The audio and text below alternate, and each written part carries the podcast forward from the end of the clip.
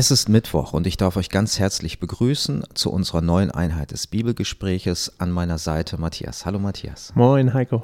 Ja, eine neue Einheit habe ich heute Morgen gesagt und ähm, auch ein bisschen ein neues Thema, zumindest online. Du hast letztes Mal in der Präsenzveranstaltung schon ähm, ein neues Kapitel aufgeschlagen, allerdings natürlich auch in Anlehnung an das, was wir schon länger machen. Ähm, Dazu werden wir gleich mehr sagen. Vorher möchte ich vielleicht noch, ähm, bevor wir auch zum Gebet kommen, ähm, nochmal was abkündigen und auch gleichzeitig was ankündigen. Unsere liebe älteste Gemeindeschwester Judith ist verstorben am Montag. Sie ist friedlich heimgegangen und ich danke erstmal für alle Gebete. Viele von euch wussten, dass es ihr nicht gut geht. Manche haben sie auch besucht. Vielen herzlichen Dank dafür. Jetzt wird es so sein, dass die Beisetzung vermutlich, ich sage vermutlich, ihr werdet es dann auch in den Gottesdienst noch hören, da wird es nochmal extra angekündigt werden, aber die Beisetzung wird vermutlich am 15. Oktober erfolgen. Also es ist noch ein wenig Zeit bis dahin, auch unter Corona-Regelungen, die müssen ja eingehalten werden. Und das bedeutet, dass diese, wer dabei sein möchte, der sollte sich auch anmelden bei den Töchtern Evelyn oder auch Madeleine. Wie das dann ähm, erfolgen kann, dazu werden wir noch kommen. Aber das möchte ich an dieser Stelle schon mal weitergeben. Genau, dann würde ich zu Beginn gerne beten. Danke. Herr Jesus, möchte von ganzem Herzen danken für diesen Tag. Ich möchte danken, dass du uns jeden einzelnen Tag schenkst und dass du uns führst und leitest mit deinem Heiligen Geist. Und darauf wollen sich Heike und ich wieder mal verlassen. Wir wollen uns ausstrecken zu dir hin. Wir wollen von dir lernen, wir wollen von dir empfangen und weitergeben. Ich möchte wirklich bitten, dass du uns beide gebrauchst, Herr, dass du uns deine Worte in den Mund legst und dass wir, ja, wo es auch jetzt um den Thema Schöpfungsbericht geht, Herr, dass du uns Erkenntnis schenkst, Weisheit schenkst und Herr, dass wir auch schwierige Passagen gut und verständlich machen können. Hilf uns bitte dabei. Amen. Amen. Ja, diesmal äh, für all diejenigen, die eine Bibel vor sich liegen haben und den Text mit durchgehen wollen, die dürften mal ganz vorne aufschlagen. Wahrscheinlich bei Ihnen selber auch noch die erste Seite. Vielleicht kannst du noch mal ein bisschen zusammenfassen, ähm, was das Thema in der letzten Präsenzveranstaltung gewesen ist. Ja, also wir hatten ja noch davor äh, den Heiligen Geist äh, größer thematisiert und jetzt sind wir eigentlich an die erste Stelle gekommen, wo der Heilige Geist am Wirken war, nämlich schon in 1. Mose 1 Schöpfungsbericht. Und ja, wir haben jetzt in der Präsenzbibelstunde die ersten vier Tage miteinander besprochen, wie Gott die Welt geschaffen hat. Das ist sehr, sehr spannend und das ist durchaus auch herausfordernd. Also eine Sache, die vielleicht auf den ersten Blick äh, etwas schwierig erscheint, ist, wie am dritten Tag Gott ja die Pflanzen und Bäume schafft und dann ähm, am vierten Tag dann Sonne, Mond und Sterne. Haben wir uns zum Beispiel so erklärt, dass da Gottes Präsenz, seine Herrlichkeit, sein Licht ähm, ja ausgereicht hat und natürlich im vollen Maße und Umfang, äh, dass auch in dieser Zeit, wo es noch keine Sonne, Mond und Sterne gab, ähm, durchaus auch äh, die Gewächse, die Bäume ähm, gedeihen konnten. So wie auch im neuen Jerusalem, wie wir das auch in der Offenbarung dann sehen, wo es dann gar keine Sonne mehr bedarf und da gibt es auch Bäume. Genau. Und dann waren natürlich solche Diskussionen und Fragen, ist ein Tag jetzt ein Tag? Also wir reden gerade von den Tagen vor dem vierten Tag, wo es noch eben keine Sonne, Mond und Sterne gab, wo es noch nicht diesen 24-Stunden-Takt unbedingt gibt, aber wir hielten es auch durchaus für möglich, dass es ihn schon gab. Aber wir merken auch, es ist total unwesentlich. Gott ist allmächtig. Er könnte auch in sechs Minuten die ganze Welt geschaffen haben. Wir lesen hier, und Gott offenbart uns hier durch seinen Heiligen Geist, dass er die Welt in sechs Tagen geschaffen hat. Genau. Ähm, viele spannende Sachen, aber da äh, können wir auch nochmal irgendwie in einem persönlichen Gespräch drauf eingehen, wenn da noch Fragen sind. Jetzt wollen wir uns auf Tag 5 konzentrieren und dann natürlich auf die folgenden. Heiko, möchte ich bitten, ab Vers 20 zu lesen. Und Gott sprach, es wimmle das Wasser von lebendigem Getier, und Vögel sollen fliegen auf Erden unter der Feste des Himmels. Und Gott schuf große Walfische und alles Getier, das da lebt und webt, davon das Wasser wimmelt, ein jedes nach seiner Art, und alle gefiederten Vögel, einen jeden nach seiner Art. Und Gott sah, dass es gut war. Und Gott segnete sie und sprach, Seid fruchtbar und mehret euch, und erfüllet das Wasser im Meer, und die Vögel sollen sich mehren auf Erden. Da ward aus Abend und Morgen der fünfte Tag. Danke, Heiko. Ja, spannend. Also die ersten Tiere, die ersten Lebewesen schafft Gott im Wasser und in der Luft am fünften Tag. Und ähm, ja, da wird gleich auch auf die Größe der Tiere eingegangen. Hier bei dir, was stand da genau? Vers 21 schuf große Walfische und alles Getier. Genau, bei mir steht große Seeungeheuer. Also man denkt ja auch so an Riesenkraken und weiß nicht, Pottwale und ja, all diese mächtigen Tiere, die wir meist gar nicht zu Gesicht bekommen oder nur sehr selten, die so in der Tiefe der Ozeane sich bewegen, in hunderten von Meter Tiefen. Und äh, Gott schafft sie, ja. Die wurden auch in der antiken Welt oft angebetet und verehrt. Ja, solche großen Seeungeheuer, da hat man den oft Göttern zugeordnet. Hier wird ganz schlicht, ganz nüchtern gesagt, dass Gott sie am fünften Tag erschaffen. Sind also auch, auch wenn es große und gewaltige äh, Schöpfungen sind, aber es sind Schöpfungen aus Gottes Hand. Ja, und hier haben wir das erste Mal auch wirklich ähm, Lebewesen, ähm, abgesehen von den Pflanzen, die er geschaffen hat. Also äh, das erste, ähm, ja, das, was vielleicht noch vor der, vor der Schaffung des Menschen auch etwas ist, wo, wo das Leben aufblüht und ähm, wo die Erde einfach dadurch vollständig wird, dass nicht nur Pflanzen da sind, sondern auch Tiere. Ja, genau, weil Tiere haben ja auch den Lebensodem eingehaucht bekommen. Die haben ja auch einen Lebensodem, ne? der kommt auch von Gott. Und das ist äh, ganz spannend. Also auch weil die Tiere ja dann auch denselben Auftrag bekommen später. Wir werden das sehen wie die Menschen. Nicht ganz in der Fülle, aber einen gewissen. Ja, ich wollte noch mal eingehen darauf. Es sind ja nicht ein paar wenige Lebewesen, die Gott da schafft, sondern in den Meeren und in den Himmeln schafft er sehr, sehr vieles. Steht hier auch sehr nüchtern, ein jedes nach seiner Art. Aber dass es wimmelt, dass es voll davon ist, ja, das wird hier schon deutlich. Hm, ja, das sagt man ja auch manchmal, wenn man irgendwo ist und es war besonders voll im Schwimmbad, es wimmelte oder auf dem Flohmarkt. Ja, ähm, da wimmelt es, es wuselt. Es ist da einfach ähm, viel da an Leben.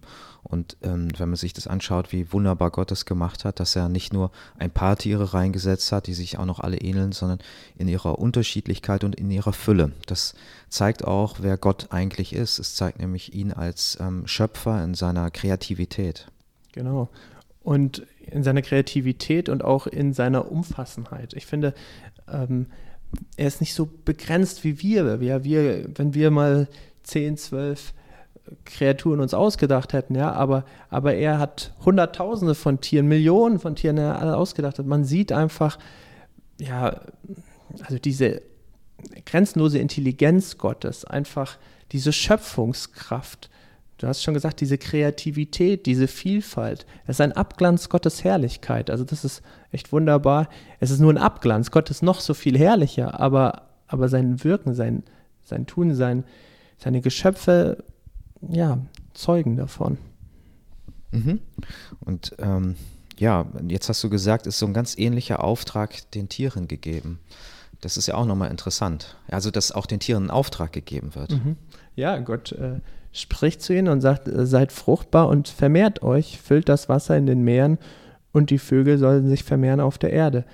Und ähm, ja, das ist krass. Also es gibt einen Auftrag, die Tiere beherzigen den auch, ja, also wenn man diese ganz großen Fischströme sieht und die Jahr für Jahr wieder da sind, weil, ja, weil sie sich vermehren. Es gibt ja auch viel Fischfang und dergleichen, aber äh, den Tieren ist ein Auftrag gegeben und ja, Gott hat Freude an Leben. Das wird hier sehr deutlich. Ja, es ist nicht so, dass er sagt, oh, ich hatte für einen Tag mal Lust, etwas Lebendiges zu schaffen und dann war mal gut, sondern er mag die Fülle, er mag die Vielfalt, er mag es, ähm, wenn, wenn Leben, ja, es ist ja immer von ihm gezeugt. Es gibt ja kein Leben auf der Welt, was von irgendeinem Menschen nur so gezeugt wurde. Wir, wir geben das weiter, was Gott uns gegeben hat. Ja, Samen, Eizelle kommen zusammen, aber am Ende kommt alles Leben vom Herrn.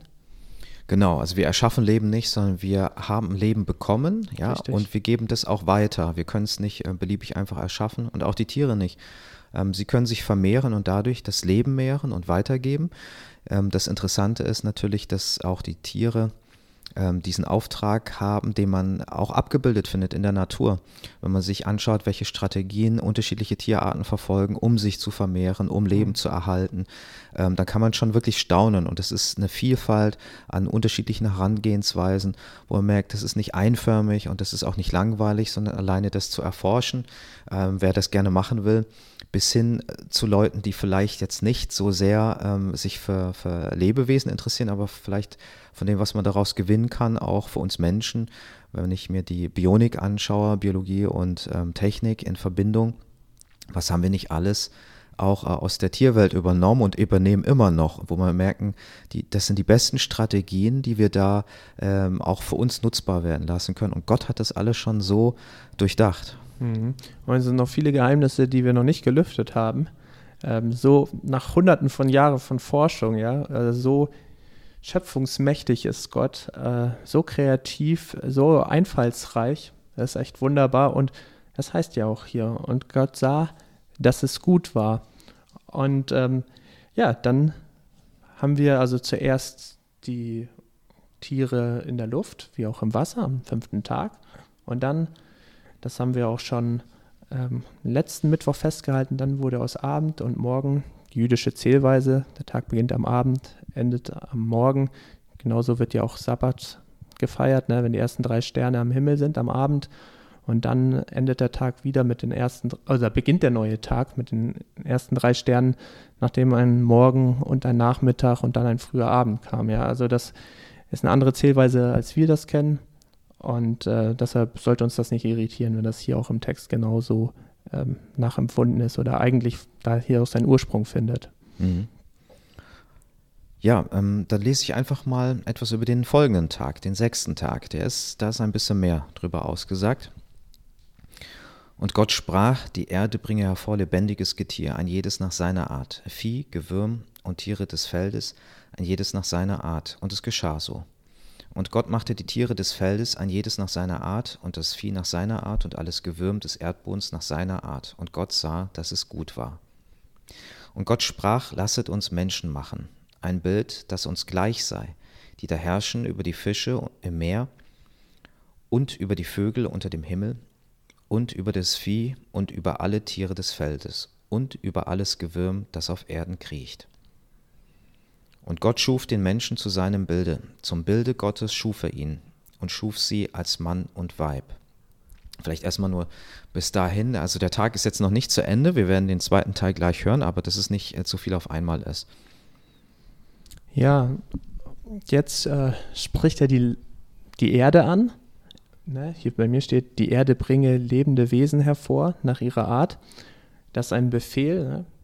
Befehl durch Gottes Wort, ja, durch das göttliche Logos, ja, spricht, Gott spricht und es wird, es geschieht. Es wird geschaffen. Gott schafft durch sein Wort. Und er sagt, dass die, ja, dass die Erde lebende Wesen hervorbringen soll.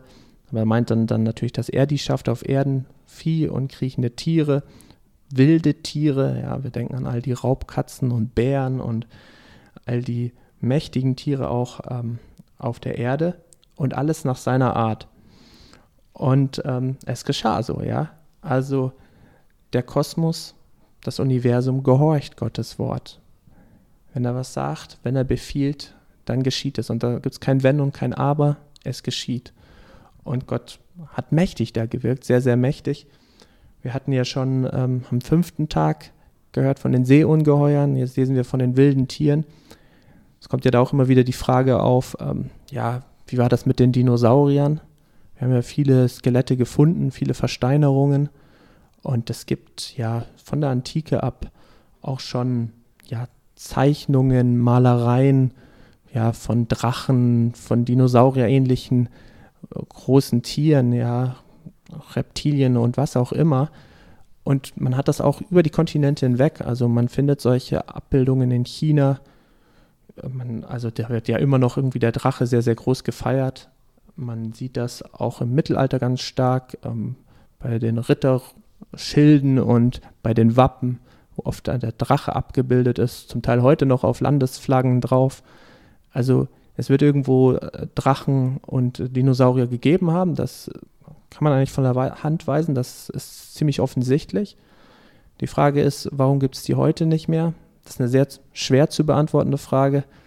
Ich meine, ähm, ja, der Mensch hat diese großen Dinosaurier, diese großen Lebewesen auch sehr gejagt, weil sie für ihn auch eine große Bedrohung dargestellt haben. Es gab sicherlich auch klimatische Veränderungen. Wir erleben jetzt auch ähm, klimatische Veränderungen. Und ähm, ja, wir können nicht letztendlich sagen, warum es diese Dinosaurier nicht mehr gibt.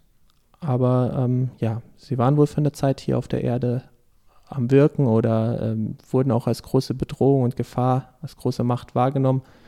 Momentan kennen wir noch die großen Alligatoren und äh, Krokodile, aber, aber jetzt nicht mehr in dieser Größe. Ne? Ja, und ähm, der Schöpfungsbericht, hm, der hat auch äh, die zentrale Aussage, mit der ich geendet habe. Ne? Also es geht alles hin in der Schöpfung, ähm, das Ziel, ein Lebewesen zu schaffen, das nach dem Bildnis Gottes ausgerichtet ist. Und ähm, ich glaube, das ist auch die Botschaft des ersten Schöpfungsberichtes. Es gibt ja zwei. Wir, wir kommen dann auch in der Präsenzveranstaltung noch zu dem zweiten, sehr herausfordernd, sehr schön. Ähm, ich glaube, dass Gott den Fokus darauf setzen wollte in seinem Wort, darauf, dass wir erkennen, welche Rolle wir spielen. Dann ist ja jetzt egal, wie wir das einordnen oder wie man zur Evolutionstheorie steht oder auch nicht. Ähm, was ganz klar ist, ist, dass der Mensch vor Gott eine besondere Aufgabe bekommen hat und dass er als Lebewesen vor Gott nicht gleichzusetzen ist mit den Tieren. Manche sagen ja, ähm, dass sie jetzt mal ganz platt ausgedrückt, ja, die Evolutionstheorie zum Beispiel besagt, dass wir mit mit ähm, Affen die gleichen Vorfahren hätten. Sie sagt jetzt nicht ganz so, wir stammen von den Affen ab, sondern dass wir ähm, Gattungen sind von den gleichen Vorfahren. Das mag man für richtig oder falsch halten, da will ich jetzt hier gar nicht drauf eingehen. Das ist aber etwas, was ähm, trivial ist. Also worum es wirklich geht, ist, dass der Mensch nicht gleichzusetzen ist mit den Tieren. Und äh, mit den, auch du hast jetzt die Dinosaurier beispielsweise erwähnt. Ähm, ich glaube, was wir hier sehen können, ist, dass der, dass der Mensch ein, ein Spiegelbild auch der Kreativität Gottes ist. Und das kann ein Tier nicht sein. Wir haben, wer ein Haustier hat und sein Haustier sehr liebt, ja, wir sehen hier, mit wie viel Liebe Gott auch die Tiere, die Tierwelt geschaffen hat. Und wir kriegen dafür auch eine Verantwortung. Und ich glaube, zu Recht ist auch nochmal ein Thema an sich.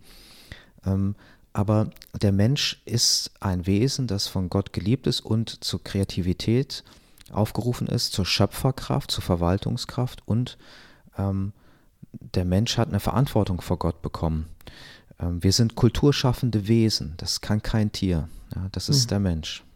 Ja, also ich finde da auch, wenn ich mir den Schöpfungsbericht so ansehe, da sehe ich auch eine ganz klare Unterscheidung. Ich finde eigentlich die einzige Gemeinsamkeit, oder die vielleicht zwei einzigen Gemeinsamkeiten, die ich jetzt zwischen Tieren und Menschen sehe, ist die eine, dass die Tiere des Landes auch am sechsten Tag geschaffen wurden und äh, dass sie sich vermehren sollen, wie, wie später der Mensch eben auch. Aber ähm, das ist auch ein bisschen in Abgrenzung zueinander geschrieben.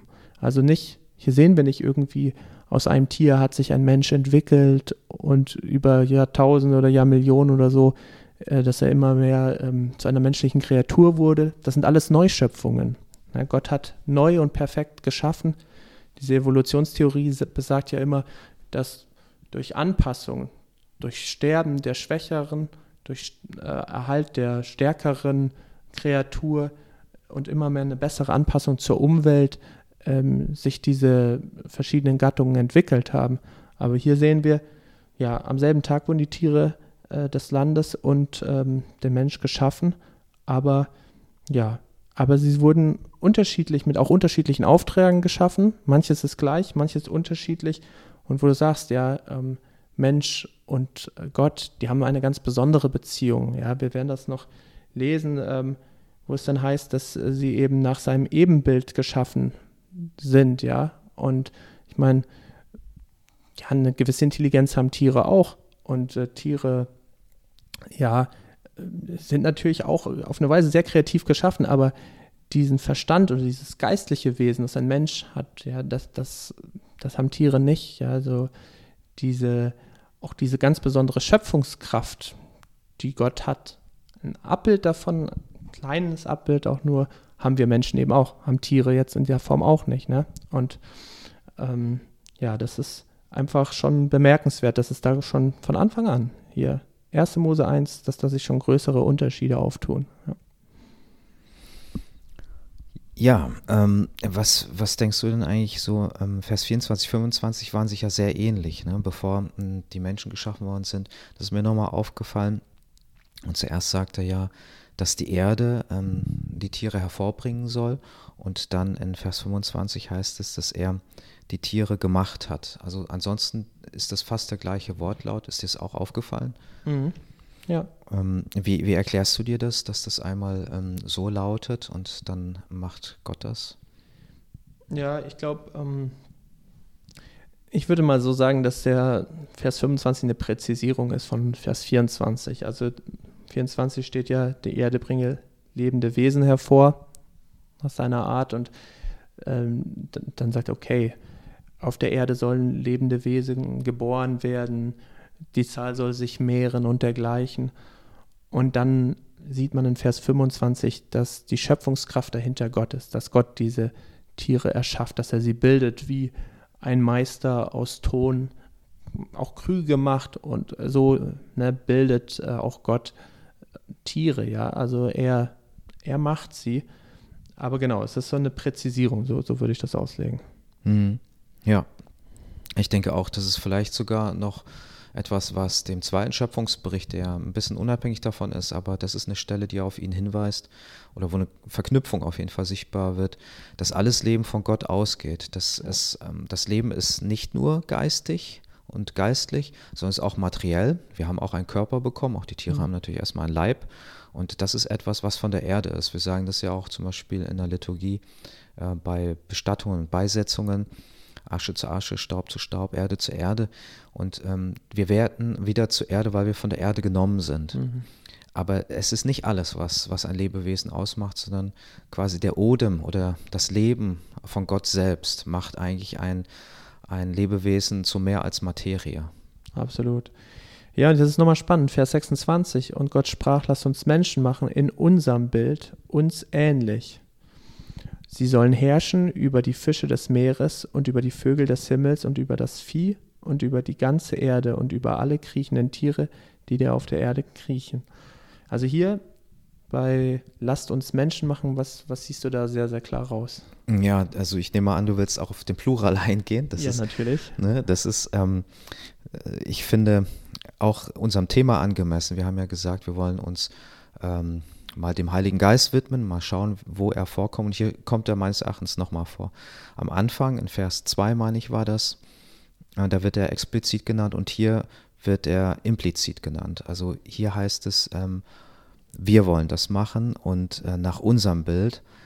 Ähm, ich glaube, dass da die Dreieinigkeit schon ähm, erwähnt wird. Vielleicht nicht in, in diesem Maße, dass es für die Leute, die die Empfänger dieser Botschaft waren, als erstes auch die Empfänger dieser Botschaft war, überfordert.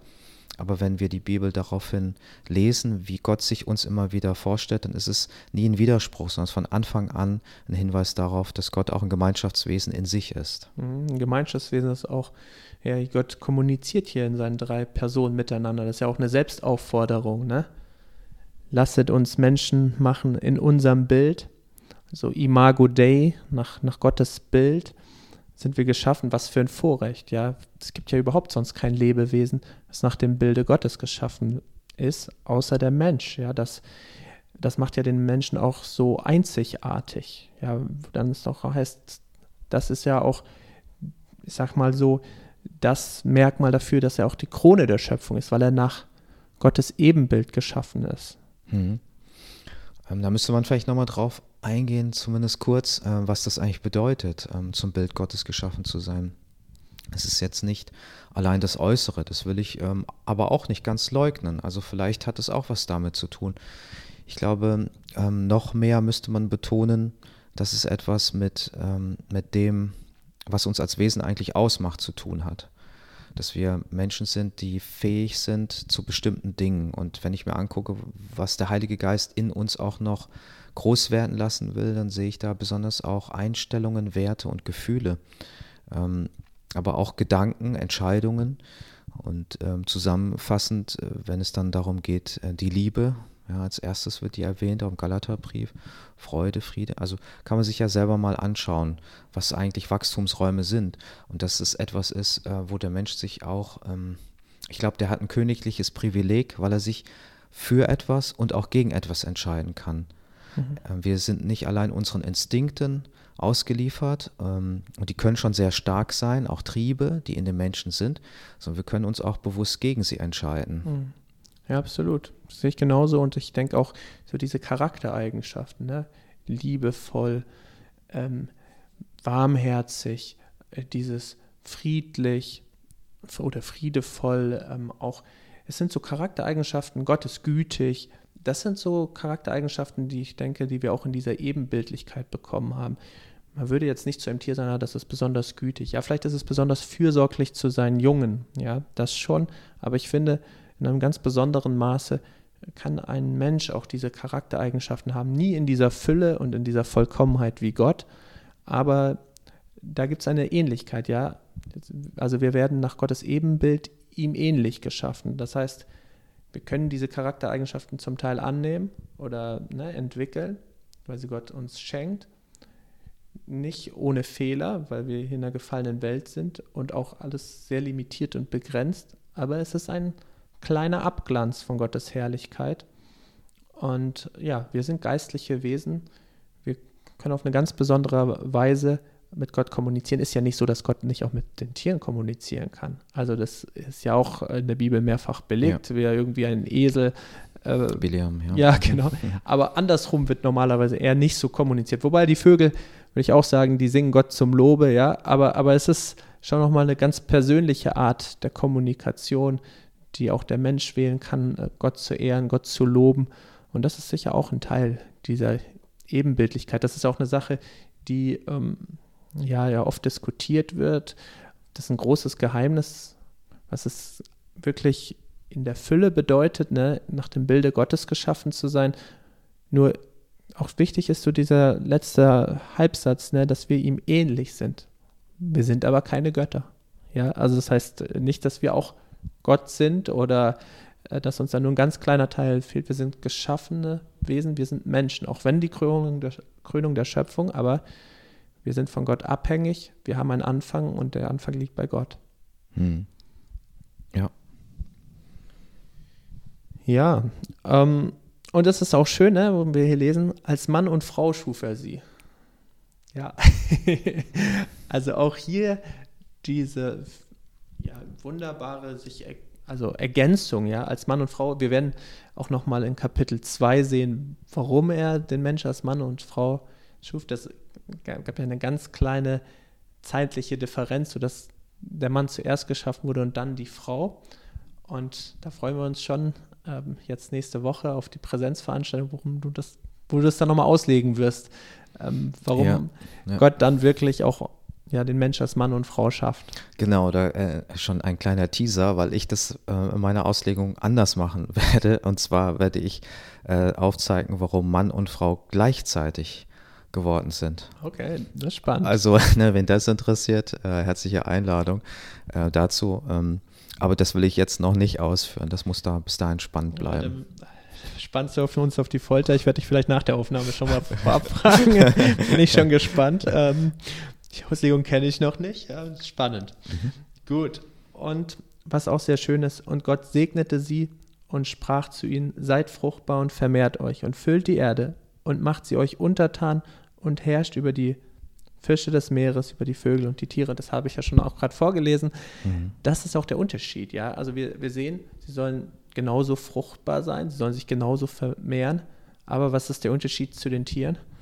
Ja, sie sollen ähm, herrschen. Also herrschen in dem Sinne, ähm, hier heißt es auch, sie euch untertan machen, dass wir ähm, auf sie acht geben, dass wir, es, den hebräischen Begriff kann man ja unterschiedlich deuten, aber auch in Richtung Verwalten in, in, Gottes Namen, also mit der Schöpfung so umgehen, dass Gott immer noch sagen kann, und siehe, es ist alles sehr gut, wie er es am Ende der Schöpfung sagt, als alles dann wirklich vor seinen Augen erscheint.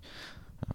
So als Repräsentanten Gottes, mhm. ja, also dass wir praktisch, er ist ja der König aller Könige, er ist der Herrscher, er als Abgesandter oder Repräsentantin übergibt er uns in gewisser Weise ein Stück Herrschergewalt, aber wir sollen das auf genauso liebevolle, auf genauso fürsorgliche und wohlwollende Weise machen wie Gott. Mhm.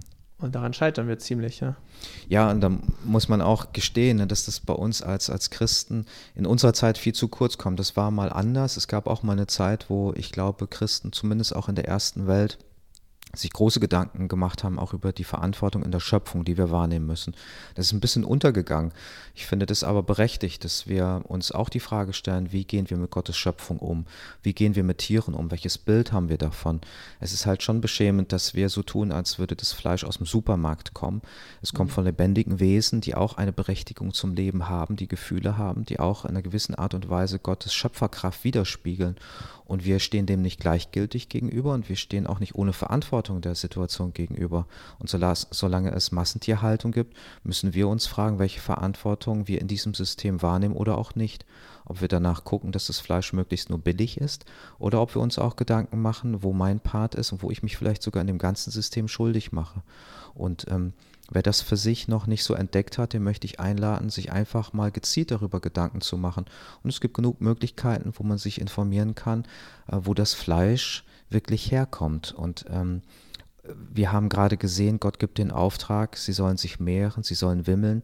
Wenn ich dann ähm, sehe, wie die, Le die Meere leer gefischt werden, mhm. mit welcher Ignoranz man ähm, intelligente Lebewesen jagt, ähm, aus, aus welchen Gründen auch immer, sie müssen alle hinterfragt werden. Und auch wie wir, mit welchem Respekt wir damit umgehen. Ich, ich bin jetzt kein Veganer und kein Vegetarier. Dabei schätze ich das auch sehr, wenn mir das jemand sagt, dass er das ist, auch äh, wegen des Tierwohls. Ich kann das sehr gut nachvollziehen.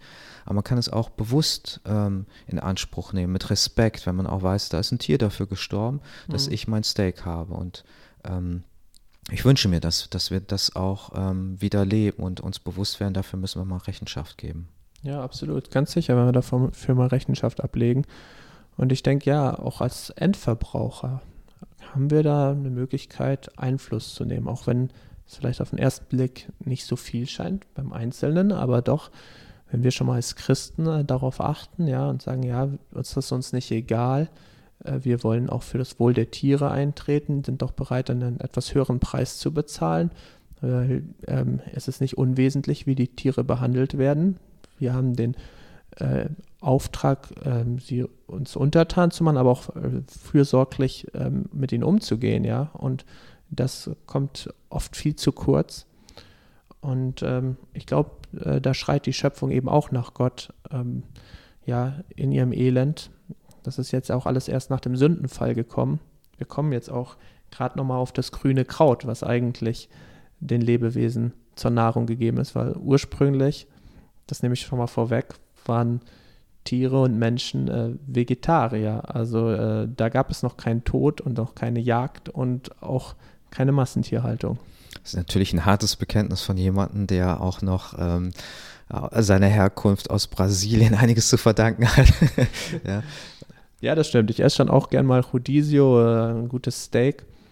Aber das ist äh, tatsächlich die Wahrheit, ne? Und ich denke, klar, ich kann auch sagen, und das ist auch der Fall, ne? Jesus hat auch Fische gegessen, er hat auch äh, das Passalam gegessen, aber ähm, sicherlich war ihm das auch sehr wesentlich und wichtig, dass die Tiere gut behandelt werden. Und ich denke, ähm, da müssen wir auf jeden Fall auch wieder als gesamte Gesellschaft zurück. Ja, und wenn sich jemand auskennt mit dem Thema Leben und Tod, mhm. dann ist es natürlich Jesus, ne, unser ja. Herr. Und, ähm, und wir sollten, also wir dürfen uns da auch Gedanken machen. Ich, ich habe als Student, ähm, habe ich mir was dazu verdient, als ich in der Landwirtschaft gearbeitet habe. Und da habe ich dann auch ähm, ähm selber auch Tiere geschlachtet und ausgenommen. Ich weiß gar nicht, ob das heute noch so möglich ist, aber mhm. man hat es da gelernt und gemacht. Und es ähm, das ging mir auch sehr äh, an die Nieren. Also da, da, war ich dann auch mal einen Tag, ein größeres Tier zu töten und dabei zu sein. Ähm, das macht man mit Respekt. In unserer, in unserer Gesellschaft ist das alles hinter verschlossenen Türen. Und ähm, man hört natürlich auch mal von dem einen oder anderen Skandal. Jetzt in der Corona-Zeit ist ja auch noch mal einiges äh, gerade in diesen Schlachtbetrieben aufgekommen, wo man, man sich dann beschäftigt hat. Aber es ist immer nur so punktuell und danach, Hauptsache, ähm, man hat ein gutes Essen auf dem Tisch. Und da müssen wir wegkommen von. Da müssen wir ja. nochmal neu definieren, was ist gut. Mhm. Da bin ich ganz bei dir. Ja, dann äh, lesen wir hier mal bei Vers 29 weiter. Und Gott sprach, siehe, ich habe euch alles samentragende Kraut gegeben, das auf der Fläche der ganzen Erde ist, und jeden Baum, an dem samentragende Frucht ist. Es soll euch zur Nahrung dienen.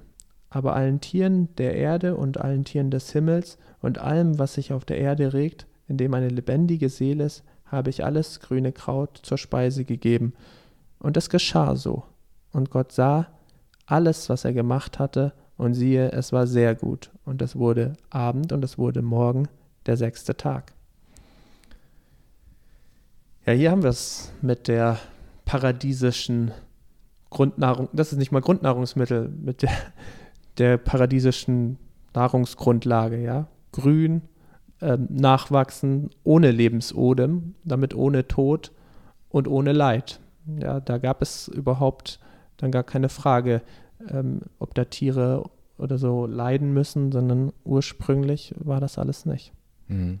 Ja, ähm, ohne das jetzt vorwegzunehmen, aber erst nach dem Sündenfall kommt es, dass, dass Tiere ihr Leben lassen müssen für die Menschen. Mhm. Ja, ähm, da, da kleidet Gott sie auch aus dem Fell von Tieren. Das ist das erste Mal, dass dann Blut fließt. Und ähm, das Blut fließt, ist die Folge von Sünde. Ähm, hier an dieser Stelle ist es noch nicht da. Da sind alles äh, noch die ursprünglichen Verhältnisse. Es ist die Ebenbildlichkeit Gottes vorhanden und es ist das Urteil Gottes, das er da spricht. In diesem Zustand ist alles sehr gut. So ist es gedacht. Der Mensch hat eine Heimat, er hat eine Aufgabe, er hat eine Verantwortung, er hat den Schutz Gottes, er hat auch noch lebendige Beziehungen. Die Beziehungen sind, sind gut, die Gott geschaffen hat. Gott hat den Menschen geschaffen als ein Wesen, das sich selbst ergänzt, nämlich als Mann und als Frau. Und er selbst ist derjenige, der auch in diesem Bund ähm, ein Dreierbündnis schnürt. Er selber ist erreichbar, er ist für sie da. Und ich glaube, dass das das ist, äh, wo, die, wo die gute Nachricht uns einlädt, danach wieder zu streben, danach wieder Ausschau zu halten. Vieles ist verloren gegangen, schon an der ersten Position. Wir sind da ein bisschen drüber weggegangen, aber schuf sie als Mann und Frau, ja. Und am Ende sagt er, und es war sehr gut, ich habe alles gut gemacht, ja. Gott sieht das. Und das ist sein Urteil darüber. Wir, ähm, wir leben jetzt in einer Zeit, wo selbst Mann sein, Frau sein in Frage gestellt wird. Ähm, ich weiß, dass manche auch eine, eine sehr seelische Not damit haben, aber ich frage mich, ob das die Lösung ist, in technischer Weise dran zu gehen oder die Gesellschaft umzuformen, indem man sie indoktriniert oder auch Kritik, die die Bibel durchaus berechtigterweise meiner Meinung nach daran auszusetzen hat, ähm, einfach totschweigt oder ihr das Reden verbietet. Ich denke, der Mensch hat das oft genug getan in den in, in der Zeit seiner Existenz, dass sie eigene Wege von Gott weggesucht haben und es hat nie zum Heil geführt sondern immer zum, zum Unheil. Und ich glaube, dass es eher darum geht, dass äh, manche haben das scheinbar auch nicht so oft verstanden. Ich denke, das ist vielleicht auch etwas, was Geistliche geistlich verstehen können und besser verstehen können als Menschen, die vielleicht Jesus noch nicht so im Herzen haben. Deshalb sage ich das auch immer mit Vorsicht. Aber ich lade immer dazu ein, dass Männer entdecken dürfen, was es bedeutet, ähm, ein Mann nach Gottes Herzen zu sein wirklich in der Familie, aber auch da, wo er lebt, auch gegenüber Gott, sein Mannsein anzunehmen, so wie Gott ihn geschaffen hat. Männer und Frauen sind nicht gleich. Und warum sollten sie das auch? Sie haben beide so tolle, wunderbare Seiten, die sie in Ergänzung einbringen können. Ähm, oder auch Frauen, dass Frauen entdecken, wer sie sind vor Gott, auch ihre Weiblichkeit entdecken. Äh, ich habe manchmal den Eindruck, dass gerade in Deutschland ähm, das so ähm, untergegangen ist, dass Frauen ihre, ihre Weiblichkeit entdecken und auch mit Freude annehmen können. Auf der anderen Seite merke ich auch, dass das in der neuen Generation wieder der Fall ist, dass, dass man mit Freude auch wieder gerne Frau ist und merkt, was das, was das für herrliche Seiten hat. Und das, das freut mich, auch in, in Gemeinden, dass, dass man sieht, gerade in der neuen Generation von jungen Leuten, dass Männer sagen, ich will ein Mann sein, ich will meiner Gemeinde dienen, aber ich will auch in meiner Familie dienen, als Mann, auch äh, als Ehemann, ähm, der seine Frau bestärkt, der seine Seiten einbringt, aber auch als Vater.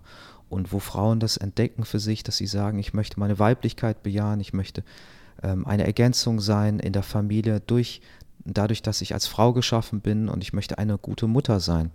Das kannst du heute schon gar nicht mehr sagen, aber so sind wir geschaffen.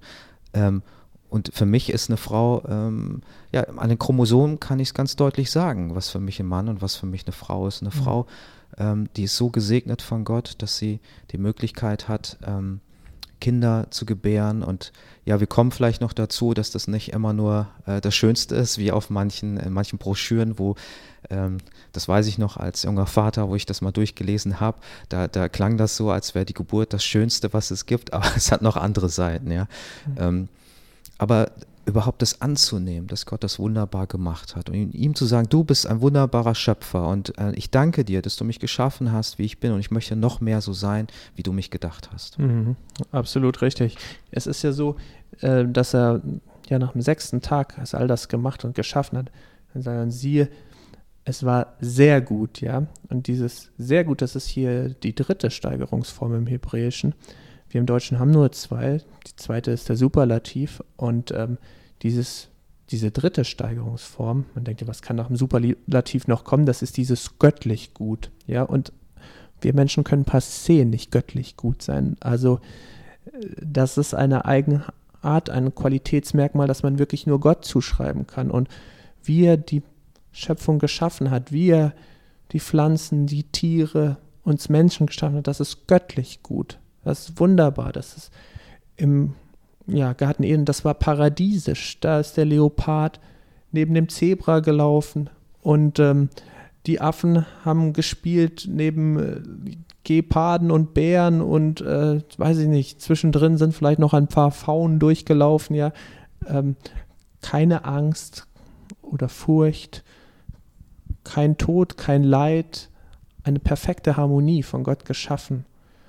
Und wir sehen oft, auch wenn wir dann die Wissenschaft tiefer reinschauen, wie wunderbar in der Umwelt alles aufeinander abgestimmt ist. Manchmal auf Zehntel oder Tausendstel Grad und ähm, wie alles so passt, auch in der Schöpfung richtig beeindruckend, wenn man sich da mit Details befasst. Da kann man sich auch mal irgendwie einen Bericht von Werner Gitt sich anschauen, äh, allein wie äh, Pflanzen sich befruchten und manche Tiere einen ganz seltsamen, aber sehr spannenden Weg haben, schwanger oder fruchtbar zu sein, ja, das ist, das ist beeindruckend. Und das ist göttlich gut. Und so wie Gott uns als Mann und Frau geschaffen hat, das ist göttlich gut. Und der Mensch meint leider immer wieder, er wüsste es besser als Gott. Er könnte da noch was verbessern. Aber wie kann man was besser machen als Gott? Wie kann man was besser wissen als Gott? Da kann ein Mensch mit seiner eingeschränkten Intelligenz, mit seinem wirklich oft sehr beschränkten Blick nur scheitern. Und das ist so oft passiert. Eingriffe in die Umwelt. Du hast schon gesagt, ich äh, bin in Brasilien geboren. Ähm, allein da, was da auch ja an Umweltsünden begangen worden ist, ja, wir haben eigentlich den größten tropischen Regenwald, wie, wie der Mensch den ausbeutet und äh, was da alles passiert, das ist nicht gute Repräsentanz oder gutes Verwalten.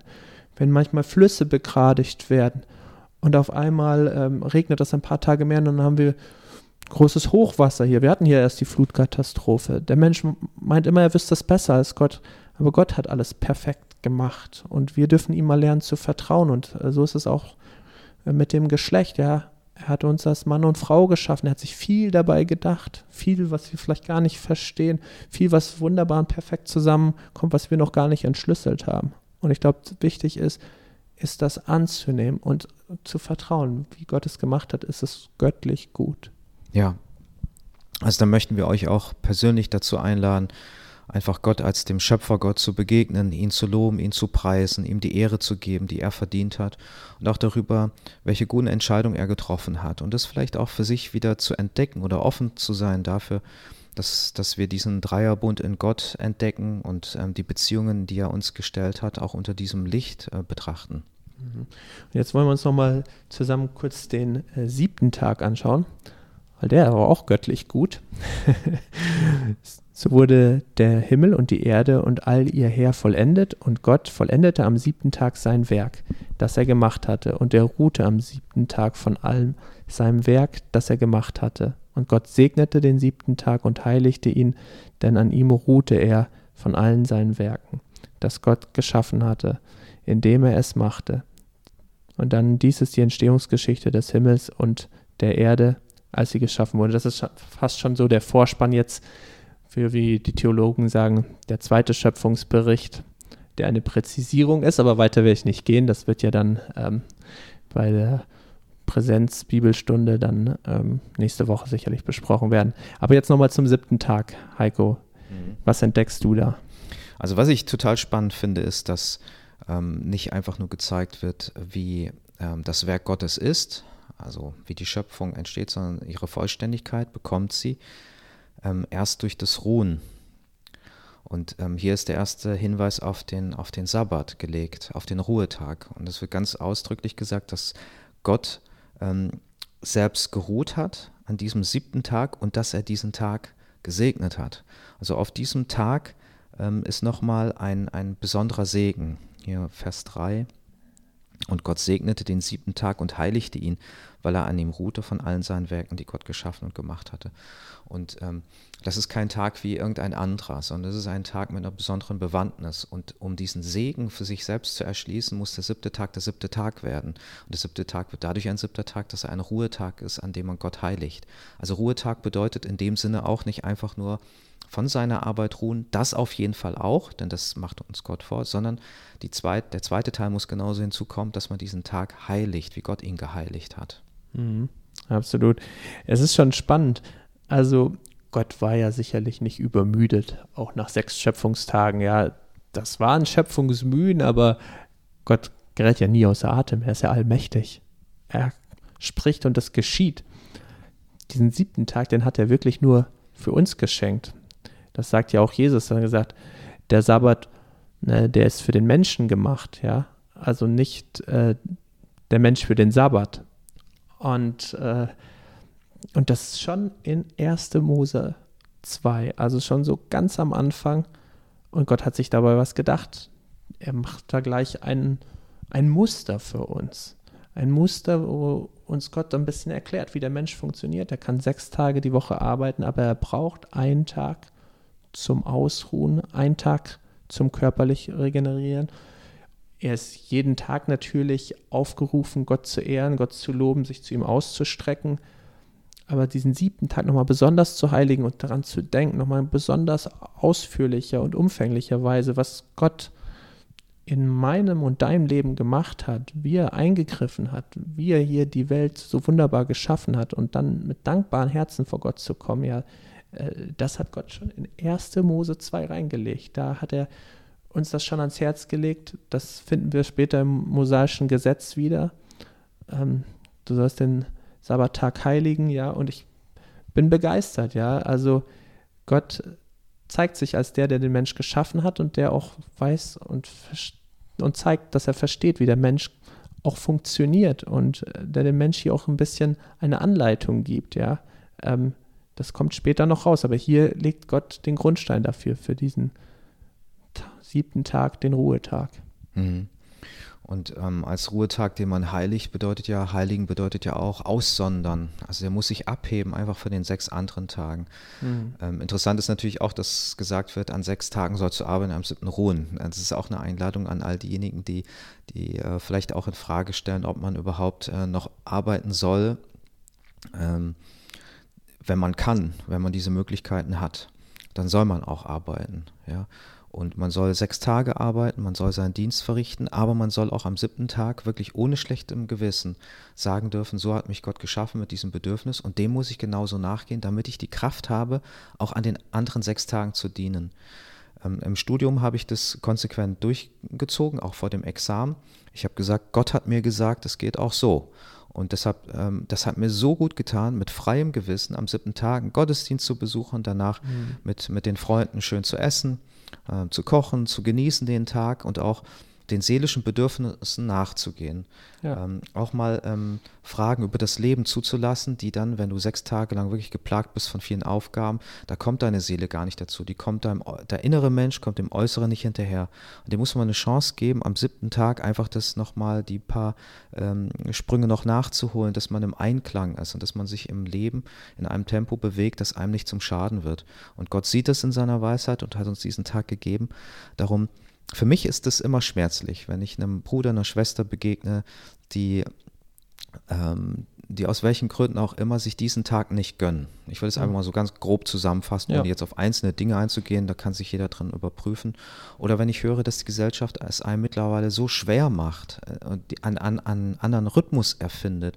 Ich frage mich manchmal, ist das wirklich Zufall oder ist da, ähm, ist da ein ganz anderer Plan dahinter, wo es darum geht, den Sonntag zu entkräften, Immer wieder, man hat es in jeder Generation, das soll abgeschafft werden. Ähm, Menschen sollen funktionieren wie Roboter, äh, 24 Stunden, sieben Tage die Woche. Und das, so ist der Mensch nicht geschaffen. Ähm, da geht er geistlich und geistig zugrunde. Wir brauchen diesen Ruhetag und den sollen wir feiern, den sollen wir mit Gott verbringen. Und da sollen wir auch äh, Fragen stellen dürfen, die weit über den Alltag hinausgehen. Mhm. Ja, der Mensch braucht diesen Ruhetag. Ne? Es ist, glaube ich, kein Zufall, dass wir so eine gehäufte, ja, wir haben, wir haben so viele Fälle von Burnout und Leute, die einfach mit Stress und mit dieser ganzen psychischen Belastung nicht mehr klarkommen, immer gefragt zu werden, immer wieder, na, jetzt haben wir Handys, wir haben E-Mails, wir haben ähm, WhatsApp und was wir nicht alles für Chatformen haben, mittlerweile auch Zoom-Konferenzen. Ähm, wo kommt der Mensch noch zur Ruhe? Ja, es ist schwierig. Man merkt auch, ich sage das mal ganz offen und ehrlich, es ist auch manchmal schwierig, so sich aufs Gebet einzulassen, wenn irgendwo noch ein Handy ist. Es, es will einen immer wieder ablenken, immer wieder kommen Nachrichten rein, immer wieder irgendwie was vermeintlich super Wichtiges. Aber äh, wichtig ist unsere Beziehung zu Gott, das geht vor allem. Und das ist hier in diesen Ruhetag auch impliziert. Ja, das ist ein Tag, der gehört Gott und dem wollen wir Gott zur Ehre leben. Und ähm, der soll uns gut tun. Ja, der denkt Gott natürlich daran, dass wir ihn loben und preisen dürfen, aber das ist auch, da zeigt Gott auch seine Güte. Ja, er sagt, ähm, ich meine es gut mit euch. Ja, ihr sollt das Leben auch genießen. Wenn man sieben Tage die Woche arbeitet, wie kann man das Leben noch genießen? Ja, man funktioniert noch, ähnlich wie Roboter. Ja, und es ist Raubbau am Körper. Es ist nicht so, wie der Schöpfer sich das gedacht hat. Und deshalb dürfen wir voller Freude diesen Ruhetag annehmen und dürfen wissen, das segnet Gott. Gott segnet uns darin, wenn wir uns diesen Tag Ruhe und den Tag der Besinnung auf ihn nehmen. Und ähm, ja, da, wo wir gerade auch dabei sind, möchte ich auch alle immer zu unserem Sonntaggottesdienst einladen. Gott findet es auch klasse, wenn wir da Gemeinschaft haben und ihn gemeinsam loben und preisen. Und das ist ein absolutes Vorrecht. Und das sollten wir uns nicht nehmen lassen. Ja, da sagst du was, da sprichst du was an. Und ich denke, dass manche vielleicht nicht dabei sein können, die dann davon Gebrauch machen, sich zuzuschalten. Ähm, da werbe ich auch dafür, ähm, guckt euch das live an oder also dass ihr wirklich wisst, ihr, das ist gegenwärtig, ihr seid mit dabei.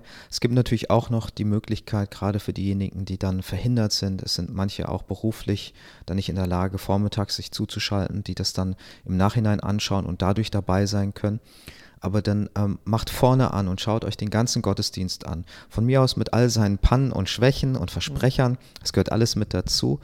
Ähm, aber haltet das aus, haltet das durch, dass ihr einen kompletten Gottesdienst mitnehmt und nicht irgendwo anfangt, ähm, Sachen zu herauszupicken, wo ihr dann sagt, ach, das Lied spricht mich nicht an oder ach, ähm, der macht die Moderation, den kürze ich oder der macht die Predigt, da will ich jetzt nur noch das Ende wissen, auf was will er hinaus oder ich, ich erhöhe mal die Geschwindigkeit um äh, Faktor 2.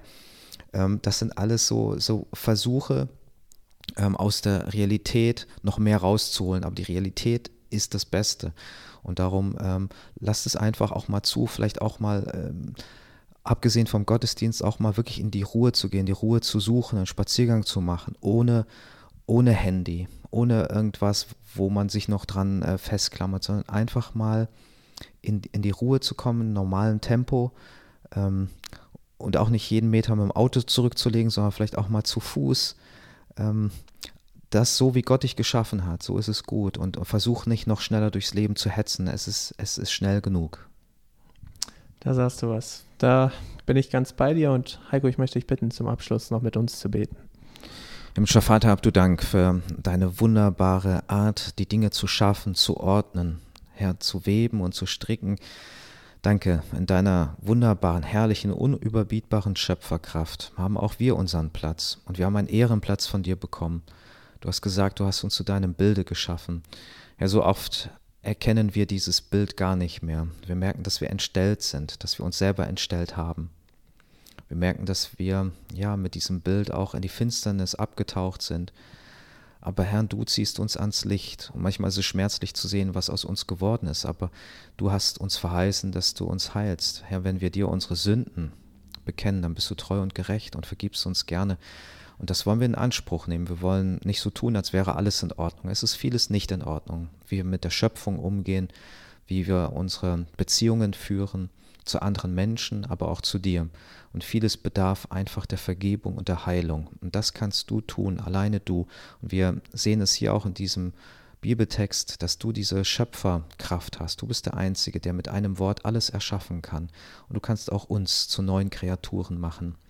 Ich lade dich ein und ich bitte dich, dass du in unser Leben trittst und dass du die Regie wieder übernimmst, dass du sagst und definieren darfst, was gut ist und was nicht gut ist. Und ja, wir wollen es nicht immer wieder ins Gegenteil verkehren, auch nicht mit schlauen Worten oder mit irgendwelchen, ähm, mit irgendwelchem Besserwissergehabe. Herr, du weißt es am besten. Und du bist unser Licht, du bist unser Richtungsgeber und dir wollen wir nachfolgen. In aller Bescheidenheit, denn unser Wissen ist auch Stückwerk, aber du, Herr, du führst uns sicher durch deinen Heiligen Geist. Dafür danken wir dir im Namen Jesu Christi. Amen. Amen.